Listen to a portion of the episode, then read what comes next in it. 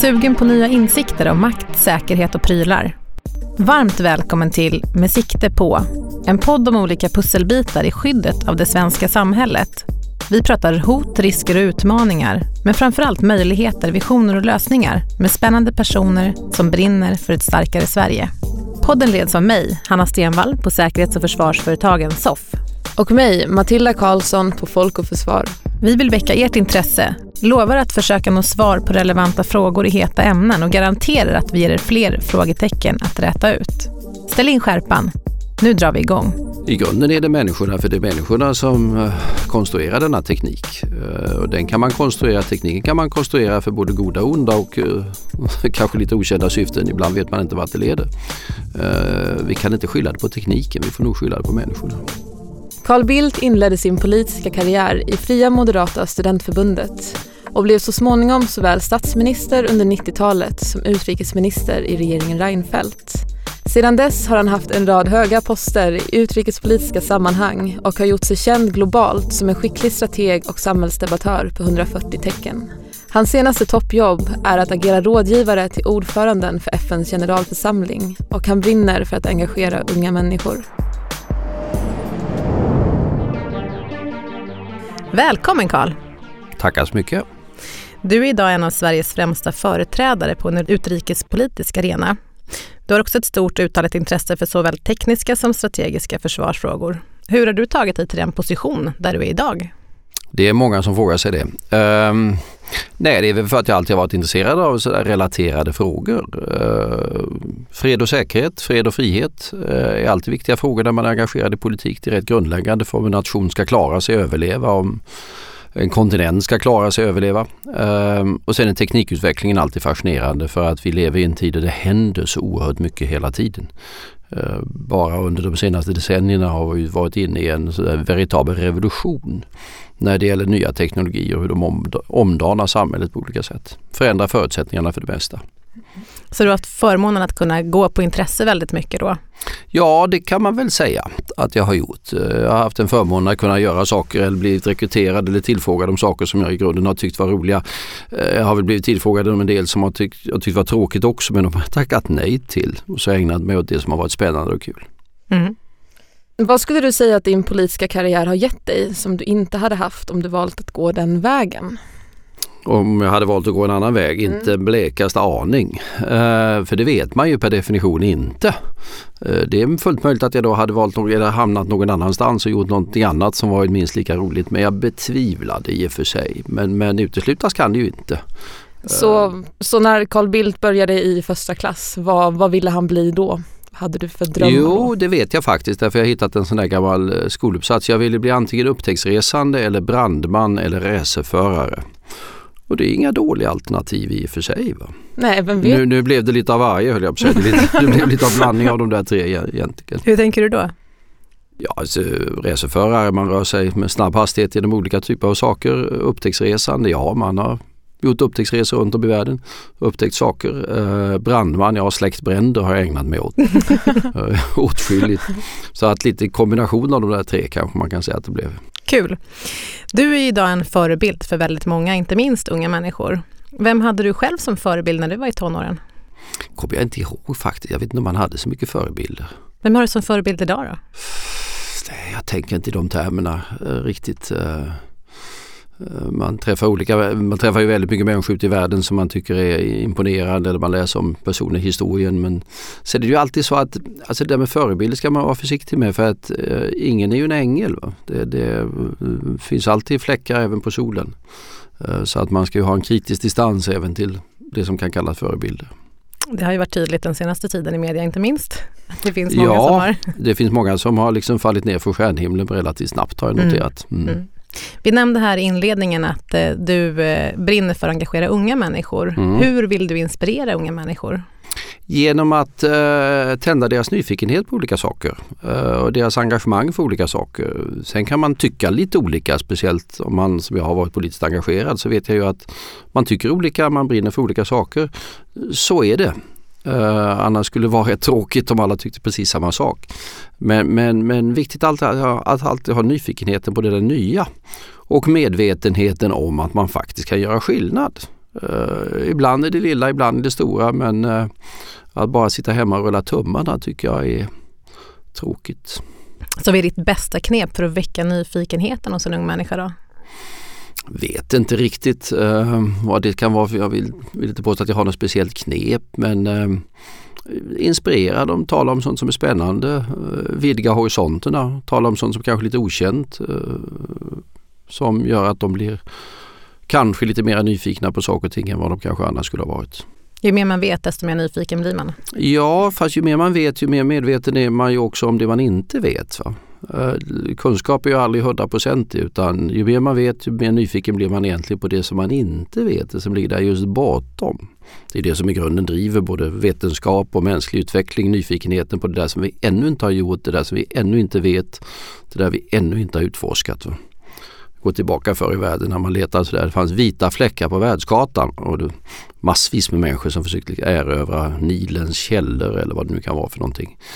Um, det har vi väl klarat av i stort sett. Uh, men, eller Sven Edin som gav sig iväg över Asiens öknar. Nu är det väl ut i rymden och in i cyberrymden där det okända finns. Absolut. Hur förhåller du dig till mångfaldsdebatten? Vilken? Vi har så många mångfaldsdebatter i det här landet. Det är sant. Um, jag tänkte bland annat på hur ska vi locka fler kvinnor att intressera sig för tekniska yrken? Mm, det är en god fråga. Eh, det har väl blivit bättre i och för sig. Eh, jag tror att det finns mera tjejer på Tekniska högskolan nu än vad det fanns förr. Det, var ju, det där var ju oerhört mansdominerat. Män, män svarar för Förr i världen var det så att kvinnorna hade sopborstar och männen hade eller skiftnycklar eller vad det nu kan ha varit. Ehm, så är det ju inte längre utan det där håller ju på att förändras. Eh, kvinnliga vetenskapsmän tar sig fram, det ser man runt om i världen. Så att där kan väl så kvinnliga förebilder betyda en del för att inspirera kvinnor. Och sen är teknik spännande. Själv blev jag aldrig någon tekniker tyvärr. Är det viktigt? Det är klart att det är viktigt. Um, vetenskap är viktigt och teknik är en del av detta. Uh, hur man åstadkommer saker, hur man förändrar, hur man... Alltså, väldigt mycket av det, eller nästan allt som vi ser runt om i vårt samhälle är ju effekten av så säga, teknik på ett eller annat sätt. Från poddar som man kan stråla ut i eten eller via digitala medier på ett eller annat sätt till uh, våra städer eller vad det nu kan vara. Så att det är väldigt mycket av vår framtid som formas på de tekniska högskolorna av olika slag. Definierar du dig som feminist? Nej. Vill du utveckla? Nej, men jag definierar mig inte som feminist. Uh, inte som maskulinist heller eller vad det nu kan vara för någonting. Uh, jag vill värdera varje enskild människa efter vederbörandes egna förutsättningar. Uh, oavsett om vederbörande råkar vara man eller kvinna. Uh, och sen tycker jag också, nej nu är det ju liksom alla är feminister de, dessa dagar men uh, jag var ju med i början på den här debatten, då var det ju en del som kallade sig feminister som var rätt galna inom parentes. Eh, så att jag, jag föredrar att uppskatta varje individ efter vederbörandes egna förutsättningar, bra eller dåligt. Vi står sannolikt inför den fjärde industriella revolutionen. Om du får spå i framtiden, vad tror du kommer vara det största som skett på den högteknologiska arenan inom 15 år? Och vilken roll tror du att Sverige kommer spela i den utvecklingen? Alltså jag, har lite, jag har lite problem med, jag tycker den där frasen fjärde industriella revolutionen brukar jag alltid liksom ta debatt med för jag tror att det är att underskatta det hela. Jag tror att vi är snarare i slutskedet av den industriella revolutionen och början på den digitala revolutionen. Jag tror att skiftet är mycket större än att det bara är en ny fas i den industriella eran. Men i detta ligger också att eh, det, är en, det är ett stort skifte. Eh, det kommer att prägla oss under mycket lång tid framåt och vi har inte en aning om vad det kommer att leda till. Om man går tillbaka till början på den industriella revolutionen när människor kanske såg den första eller, första eller den andra generationen av ångmaskin så var ju den vansinnigt mycket bättre utgår jag från än den första generationen av ångmaskin. Men idag vet vi att det kom rätt mycket efter ångmaskinen i den industriella revolutionen och så tror jag det är i det här fallet. Alltså bara det som har inträffat senaste decennierna. Eh, för tio år sedan det fanns inte smartphones och Twitter och all, allt detta. Det är ju i grunden bara under de senaste tio åren. Internet har vi haft i längre än så. Webben kom ju, började komma 93-94 om jag inte missminner internet som kommunikationsmedel så det stapplande ett antal år dessförinnan. Men nu är det ju nu påverkar det i stort sett allt. Internet har gått till att bli den viktigaste infrastrukturen i världen och är nu också snabbt infrastrukturen för all annan infrastruktur. Så om du säger framåt? Så vet jag inte. Eh, jag brukar ibland visa en bild på någonting som inträffade när jag var, gick i skolan när IBM hade tagit fram ett, eh, ett minne på 5 megabyte. Eh, det är stort som en korvkiosk i stort sett. Ehm, och de var mycket stolta över detta. De trodde inte det skulle finnas så stor efterfrågan på den typen av stora minnen. Idag, alltså den telefon jag har i min innerficka har en kapacitet som är 50 000 gånger det där minnet och det har nästan alla en sån telefon. Och då kan man nog utgå från att eh, hoppa fram några decennier så kommer alla att ta på sig eller ha med sig eller ha tillgång till en kapacitet som är minst 50 000 gånger den som vi har idag. Vad kan detta medföra? Det har vi ingen aning om. Och Sveriges roll? Och Sverige ska ju hänga med. Förhoppningsvis tillhör de som är de ledande i den digitala omvandlingen i dess olika delar. Teknologiskt, ekonomiskt, politiskt, socialt. Det finns många dimensioner på detta. Och det har ju varit vår ambition. Jag var statsminister i början på 90-talet och en av de grejer jag gjorde var att jag tillsatte en, en eh, IT-kommission. Jag tror det var den förmodligen första IT-kommissionen av den typen som vi tillsatt i världen överhuvudtaget. Och vi sa då att vi hade som ambition som vi satte upp att Sverige skulle tillhöra de ledande i världen när det gäller varje form av användning av de nya digitala teknologierna kring 2010. Eh, det har vi väl i grova drag lyckats med. Alltså vi var då tydliga med att vi sa vi kommer kanske inte att vara ledande i den tekniska utvecklingen i alla avseenden, det klarar vi inte. Vi är 10 miljoner människor i en värld på 7,5 miljard. Eh, För att vara gränser på ambitionen eller på högfärden. Men vad gäller samhällsanvändningen och ekonomiska användningen skulle vi ha förutsättningar att tillhöra de som var, låg längst fram. Och det gör vi väl någorlunda. Va? Vi ska inte förhäva oss för det finns de som ligger en bra bit före oss enligt min mening. Men eh, det måste vi fortsätta att försöka vara. Men med utgång i, i vad du tror att tekniken är på väg, hur kommer det att förändra maktbalansen i vårt, i vårt närområde? Kommer det förändra maktbalansen på något sätt? Det förändrar ju maktbalansen så tillvida att de nationer eller regioner som visar sig duktiga på detta kommer ju därmed per definition att ha mera inflytande, mera möjlighet att forma sin egen framtid. Så har det alltid varit. Ehm, gå tillbaka några hundra år i tiden eh, så var det ju inte så att Europa var självklart ledande i världen. Den kinesiska utvecklingen låg på åtskilliga områden före den europeiska utvecklingen. Sen inträffade ett antal olika faktorer som gjorde att Europa började liksom lyfta riktigt ordentligt. Och Europa expanderade också kraftigt genom eh, USA. Liksom en, en produkt av Europa egentligen. Ehm, och länder som tidigare hade varit ledande på olika sätt kom att halka efter Kina eller andra delar. Gå ännu längre tillbaka så var ju de de islamska kulturerna var ju ledande i förhållande till Europa på den tiden. Så att eh, det handlar väldigt mycket om att ligga på framkanten när det gäller teknik och vetenskap och hur man applicerar detta på samhällsutveckling i stort. Och då man ser på den kinesiska utvecklingen idag så händer en del också? De är duktiga på teknik. De är inte duktiga på att bygga ett samhälle som respekterar alla människors möjligheter och vilja att utvecklas på det sätt som de vill. Och det är med all respekt för den kinesiska utvecklingen, det är det avgörande problem som Kina står inför. Kommer man att ha, kommer det kommunistiska partiet för att vara konkret, kommer det att lyckas att eh, liberalisera sig, att öppna upp det kinesiska samhället för alla kinesers initiativkraft och idéer? På det sätt vi har sett tidigare i Sydkorea eller i Taiwan eller i andra länder som också var auktoritärt styrda. Eller kommer man att försöka hålla fast vid en eh, rätt hård diktatur så länge som möjligt? Då tror jag det går illa. Vi kommer tillbaka till Sverige. Gotland är strategiskt viktig för säkerheten i Östersjöregionen men teknik, precis som du nämnde själv, förändrar ju förutsättningarna. Ryssland växlar upp för att kunna kontrollera tillträdet och utöva inflytande i zonen. Varför är det viktigt att kunna neka tillträde till en zon?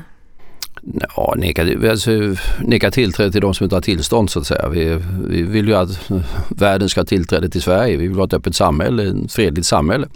Men i den mån man vill utnyttja vårt territorium för intentioner som är fientliga antingen gentemot vårt samhälle eller mot alla samhällen i dess närhet så måste vi kunna blockera detta. Det är därför vi har försvar och säkerhet. Och det gäller alla delar av vårt territorium så vi måste kunna ha en säkerhet över ytterst kunna för att säkra tryggheten, för de enskilda, tryggheten och friheten för de enskilda medborgarna. eh, gentemot de hot som kan tänkas uppkomma i en osäker framtid. Hur tror du att utvecklingen kommer att se ut i Östersjöregionen? Den har ju gått fram och tillbaka om man tittar på under, eh, säg de senaste 50 åren om man tar längre tidsperspektivet. Vi hade ju en period där det hela den andra sidan, både den, undantag av Finland höll jag men, men eh, både den östliga stranden och den sydliga stranden dominerades av det sovjetiska väldet. Eh, dess mest framskjutna positioner låg i utkanten av Lübeck på den tyska kusten, det vill säga hela Sverige låg öster om den västligaste framskjutna positionen. Sen kollapsade allt detta som bekant för eh, ett kvarts sekel sedan. Och vi fick ett återförenat Tyskland, ett fritt Polen, eh, återuppståndna självständiga tre baltiska staterna eh, med väldigt mycket bättre förutsättningar. Och vi hade möjlighet att utveckla både handel och eh, medborgerligt samarbete på olika sätt. Också med Ryssland under en period av god utveckling. Sen har ju de senaste tio åren utvecklingen i Ryssland tagit en mer auktoritär och revisionistisk riktning. Vilket vi ser framförallt i konflikten med Ukraina, invasionerna alltså som de har gjort där och också en del annat. Och det har ju inneburit en, ehm, en eh, försämring av det allmänna läget också i Östersjön. Med nödvändigheten för NATO att uh, ha truppstyrkor från uh, Storbritannien, från Kanada, från USA, från Tyskland i de baltiska länderna för att ge dem den trygghet som de kanske inte annars skulle ha haft. Kan vi ta med oss något från historien och lära oss liksom för att hantera dagens hotbild 2017? Vi kan ta med oss väldigt mycket från historien. Man, vi måste lära, lär man sig inte av historien så kan man inte forma framtiden. Eh, samtidigt så är det så att historien upprepas ju aldrig identiskt. Eh, men du kan lära dig, alltså nationer finns ju inte bara i geografin, de finns också i tiden i den meningen att varje nation är ju delvis också, eller varje nations politiska kultur, är ju, eller DNA nästan, är ju formad av den nationens både geografi och eh, historia på ett sätt som vi kanske ibland underskattar. Och att förstå det är viktigt för att också kunna förstå framtiden. Nu ska vi eh, köra ett inslag som vi kallar för antingen eller. Du kommer få tio stycken härliga val att göra. Du väljer antingen eller och sen så vill du utveckla någonting eller om vi vill att du gör det så gör vi det efteråt. Är du redo? Nej. Då kör vi. Borta eller hemma? Ja, idag är jag hemma. Putin eller Trump? Ja, Trump är äh, Trump. Skriva eller läsa? Mm. Omöjligt val. Ateneum eller World Economic Forum? Ateneum politik eller näringsliv? Ja, det är väl politik, det går inte att, ut, det går inte att komma ifrån det. Historia eller framtid? Mm, hänger ihop. Historien formar framtiden. Uppkoppling eller avkoppling? Ja du, eh, det, herregud detta är alldeles omöjligt. Uh, nej det blir väl uppkoppling, det är ofrånkomligt. För man kan koppla av med uppkoppling. Troll eller journalist? Troll eller journalist? Ja men jag har ju haft som ambition att bli journalist länge så det får vi satsa på då. Ärligt eller artigt? Ärligt ska man vara. Artigt är väl bra det också men ärligt är viktigare. Säkerhetskontroll eller svängdörrar? Ja, jag är ju för svängdörrar i och för sig. Eh, det, det tycker jag är bra. Det eh, ska vara lite säkerhetskontroll också men svängdörrar är bra. Bra. Är det någon där du vill utveckla? Du valde Ateneum över World Economic Forum. Vill du, vill du berätta vad Ateneum är? Ateneum är väl en eh, lokal i Lunds universitet där man kan ha möten, ja. Jo, absolut. Nej, World Economic Forum har jag varit på precis så många gånger som helst och eh, ska väl dit ett litet tag i år också eller nästa år i det här men jag tycker det, det är lite, det är ett stökig tillställning. Skriva eller läsa var svårt, det gick inte att välja mellan. Nej, det går inte att läsa. Nej, det går inte att välja. Man, man, man, man, man måste göra bägge. Man får börja med läsa kanske, men skriva sen. Journalistdrömmarna, finns de kvar? Ja, det beror på vad du menar. Nej, men jag tycker om att skriva. Så, så det, det ligger ju lite detta att man, man skriver olika grejer. Som, det, är lite, det är lite journalistik över detta. Just Och, historia... och så brukar jag alltid säga detta för att reta några journalister. Det fungerar alltid. det är bra. Och likadant historia och framtid. Hur viktigt är det att kunna sin historia? Det är viktigt. Sen kan man, ja det, det, det, det, tycker, jag, det tycker jag är mycket viktigt. Och, alltså kunna sin egen historia men också kunna andras historia. Om man inte för, alltså, förstår andra nationer kan man inte göra utan att förstå, veta någonting om deras historia. Är man historielös så är man eh, famlande i världen. Vi har nog aldrig haft någon som haft så få raka svar. Man kan nästan tro att du är politiker. Fast då brukar det vara tvärtom tror jag. För att gå tillbaka lite grann till det här med teknik och teknikutveckling. Autonoma vapen, alltså vapen som kan välja och angripa mål utan mänsklig inverkan och likadant obemannade farkoster. Det präglar debatten väldigt mycket idag.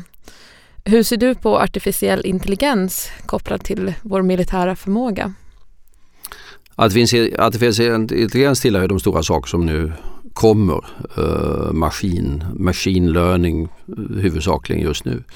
Och det där har ju fått ett uh, väldigt uppsving, framförallt forskningsmässigt de senaste två åren ser man hur det bara detonerar. Applikationer på detta kommer att komma gradvis, vi ser ju lite av det. Um, men vi kommer att se väldigt mycket mer av detta på samhällslivets alla områden. Eh, och det gäller också säkerhet av olika slag. Det är mycket diskussion om autonoma vapen. Ja, sådana finns ju, det är rätt begränsat i och för sig. Jag är, mera, jag är mer rädd för det på det område som är det, det digitala. Uh, om man där skapar både försvarssystem och anfallssystem som är autonoma som opererar med praktiskt taget inga tidsmarginaler alls så kan det bli väldigt, väldigt instabila situationer.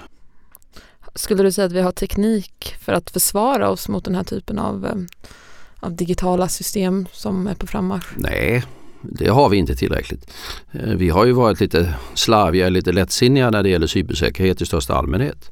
Ehm, det har man ju sett i de här eh, kända fallen som vi har haft när det gäller dataintrång under senaste, senaste åren, kanske inte främst i Sverige men i andra länder, att människor har liksom inte inte ens hållit reda på sina kodord, va?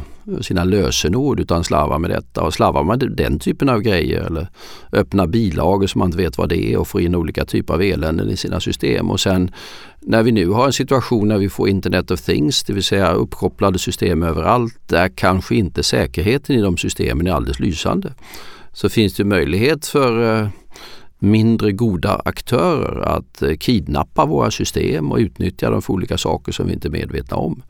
Eh, så att vi måste alla utveckla vad vi kallar cyberhygien på ett helt annat sätt. Eh, att vi alla är medvetna om dem på samma sätt som vi är i alla andra delar av samhällslivet. Vi går ju inte över en gata hur som helst. Vi vet att det kan vara farligt. Det måste vi lära oss i cybervärlden också. Hur ska det gå till? Hur ska vi lära oss Ja, vi måste lära oss, eh, ja på olika sätt. Alltså dels, dels är det som vanligt att man lär sig av sina misstag.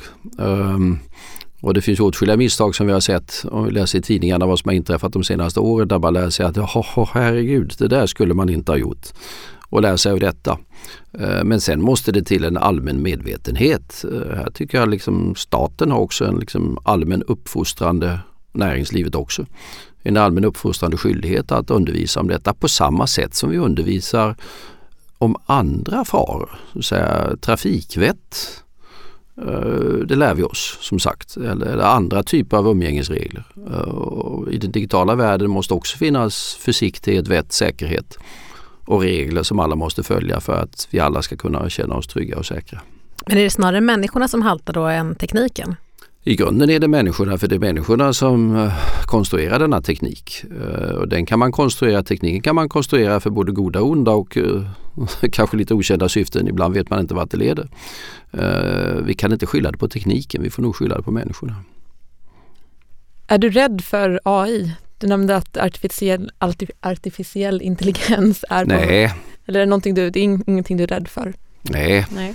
Nej, det är någonting jag önskar varje måndag morgon när man känner liksom nu, nu, nu måste jag ha lite artificiellt tillskott här för det går inte annars. Mm. Nej, men det gäller ju att uh, veta vad det är. Alltså AI är ju bara det, det är en slogan för ögonblicket. Det, det är ju väldigt mycket olika, väldigt mycket applikationer och vi vet inte riktigt vart detta är på väg. Så det gäller ju att förstå det att utveckla det. Uh, här måste vi göra mer i Sverige för att vi ligger inte direkt på framkant. Du är personligen engagerad i frågan om behovet av normer och överenskommelser i cybervärlden. Mm. Hur tror du att roller och ansvar kommer att utvecklas på det området? Det är framförallt en debatt som är engagerad i när det gäller regler för staters uppträdande. Um, och det har varit olika internationella processer som har försökt att utveckla detta. Uh, de har ju gått i stå uh, för ögonblicket. Uh, det här året har inte varit framgång. Och man kan säga att det finns ju regler för, det finns ju regler för staters uppträdande fred och krig, den internationella rätten och de är tillämpbara också på det digitala området. Så att när det är krig så finns det, krigets lagar gäller alldeles oavsett om det är cyberrymden eller annat. Men problemet är snarare situationen där det inte är utan där det är konflikter eller gråzoner och där stater uppträder ibland, åtskilliga stater uppträder på sätt som som skapar enligt min mening faror för instabilitet. Och kan man då komma överens om någonting som eh, alla stater är överens om att respektera så tror jag det skulle vara väldigt bra. Där är vi inte än. Och jag tror det kommer ta sin tid innan vi kommer dit. Vad innebär det för risker annars? Det innebär ju risk att stater bedriver operationer gentemot varandra som är destabiliserande.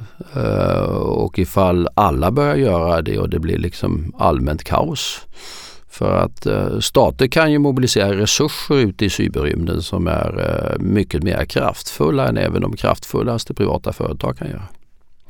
Du nämner själv gråzon och hybridkrig. När ser vi det första cyberkriget deklareras? Jag tror aldrig vi får ett cyberkrig som är bara cyberkrig utan vi, får, eh, vi, har ju en, vi har en cyberdimension på nästan varje konflikt som, vi har en cyberdimension på varje konflikt. Och det ser vi ju dagligen. Hur och det behöver inte vara stater som gör detta utan det är enskilda individer eller oppositionsgrupper eller mm, vad det nu är. Så pågår det ju eh, operationer där som kan vara väldigt aggressiva ibland. Och vi ser också stater som engagerar sig i detta för att operera gentemot andra stater. Eh, ofta förnekar de helt vad de gör. Eh, underrättelseoperationer är en separat del självfallet. Spionage bedrivs alltid av stater gentemot varandra. Det kan man nog inte göra så mycket åt. Men det finns gränsområden här mellan, eh, eh, ja, det finns olika typer av sånt.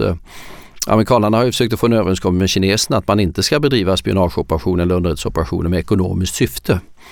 Och det har man en överenskommelse om. Huruvida denna följs till punkt och pricka kan man höggradigt diskutera. Eh, men sen finns det också olika definitionsproblem vad som är vad. Så det här, här kommer vi ha en livaktig internationell debatt ett bra tag och lära oss också av misstag innan det blir möjlighet, tror jag, att få någonting som kan bli respekterat av så många som möjligt. Närmast en filosofisk fråga, vad gör man utan ekonomiskt syfte? Ja, jo då, det kan ju ideella syften, eller ideologiska syften.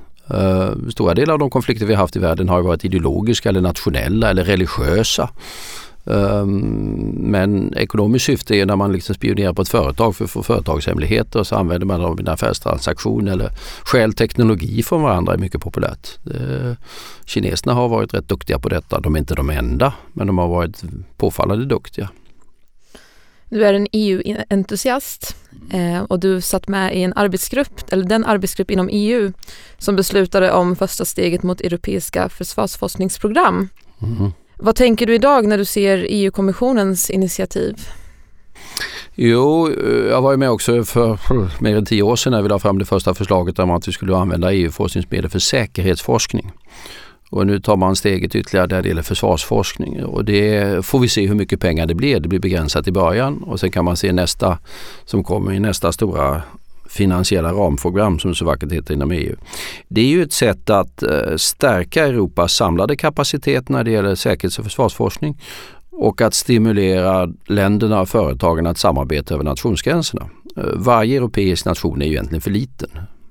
Och det är bara när vi förmår att samarbeta över nationsgränserna på sätt som är naturligt i den vetenskapliga världen egentligen som vi har möjlighet att ta fram system som är tillräckligt avancerade. Så det här är ett försök att, att göra detta. Sen pågår mycket annat också när det gäller säkerhetsfrågorna och försvarsfrågorna inom EU som är ju stapplande men eh, och lite överreklamerat för ögonblicket. Eh, men viktiga steg i alla fall. Men hur tror du att den utvecklingen kommer se ut? Kommer den gå, kommer den gå framåt eller kommer den fortsätta vara stapplande? Den kommer, den kommer att stappla framåt. Det, det, det, är väl det enkla svaret på den frågan. Eh, vilket är ju naturligt. Detta är ju då 28 för ögonblicket blir 27 medlemsstater där det är väldigt olika förutsättningar. Eh, i de här frågorna. Vissa är teknologiskt mer utvecklade än andra. Eh, lite olika strategiska kulturer när det gäller försvarsfrågor i de olika länderna.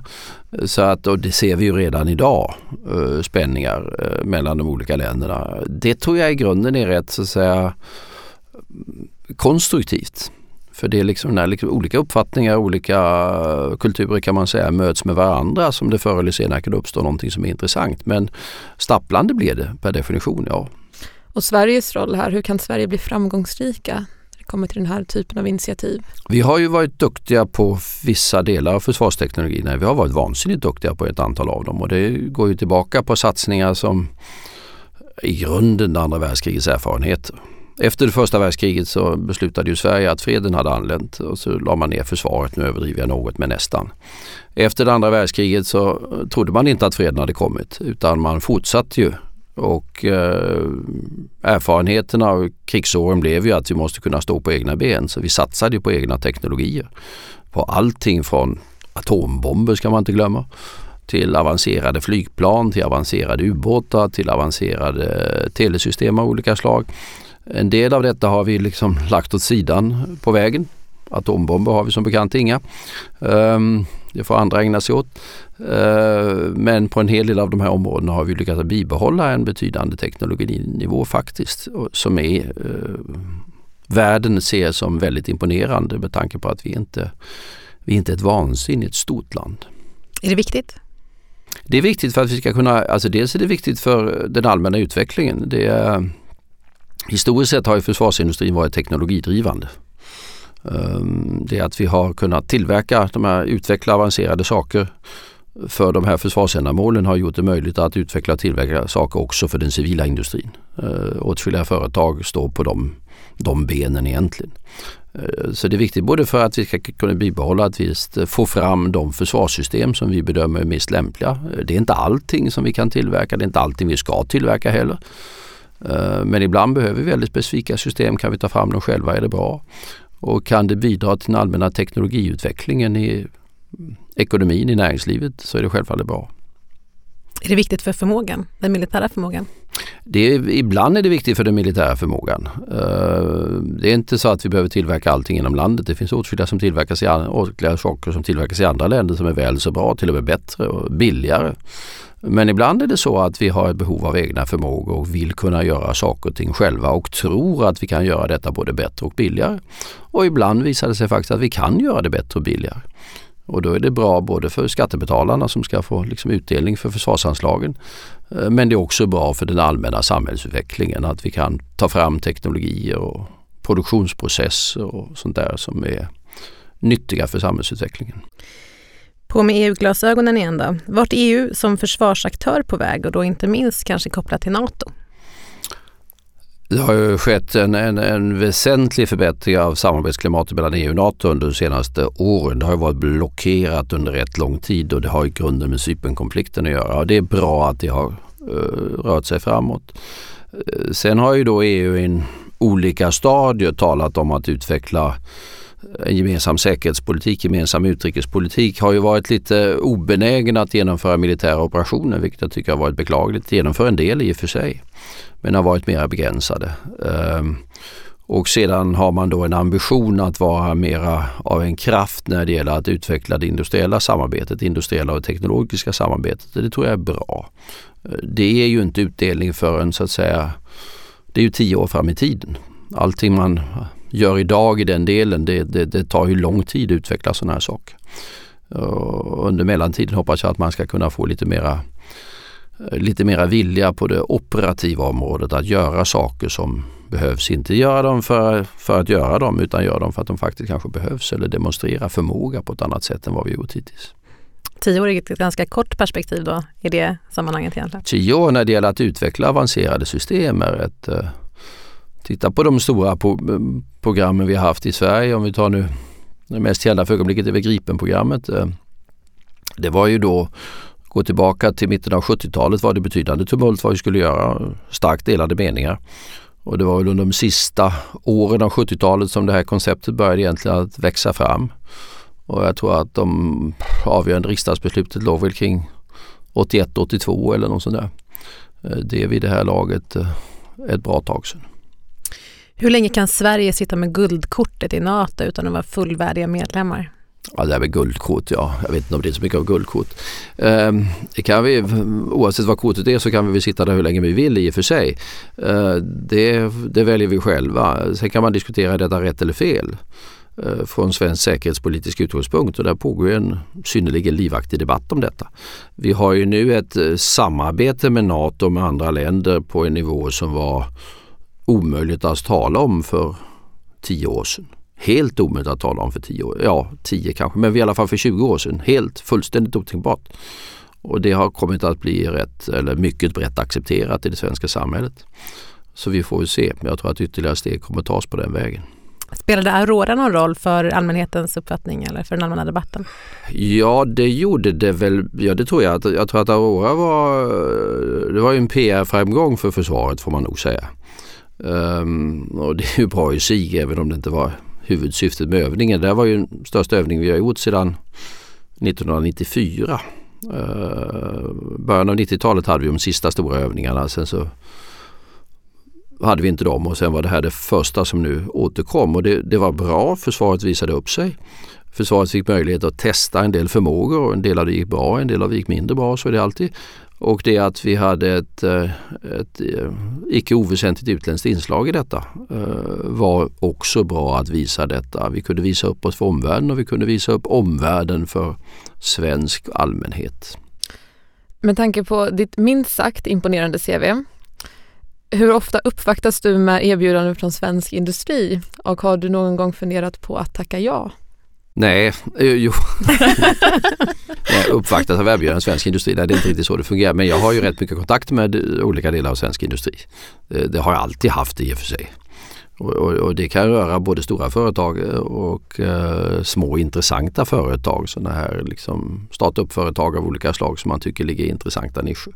Så det där har jag alltid haft av olika slag. Um, Sen har jag väl inte så, så engagerat mig bara i något företag för att det är spännande att hålla liksom kontakt med bredden av utvecklingen. Avslutningsvis, om du får önska en sak som svensk politik löste ut, vad skulle det vara? Ja, freden i världen. det är ett bra svar. Tack så jättemycket för att du kom. Tusen tack Carl. Tackar.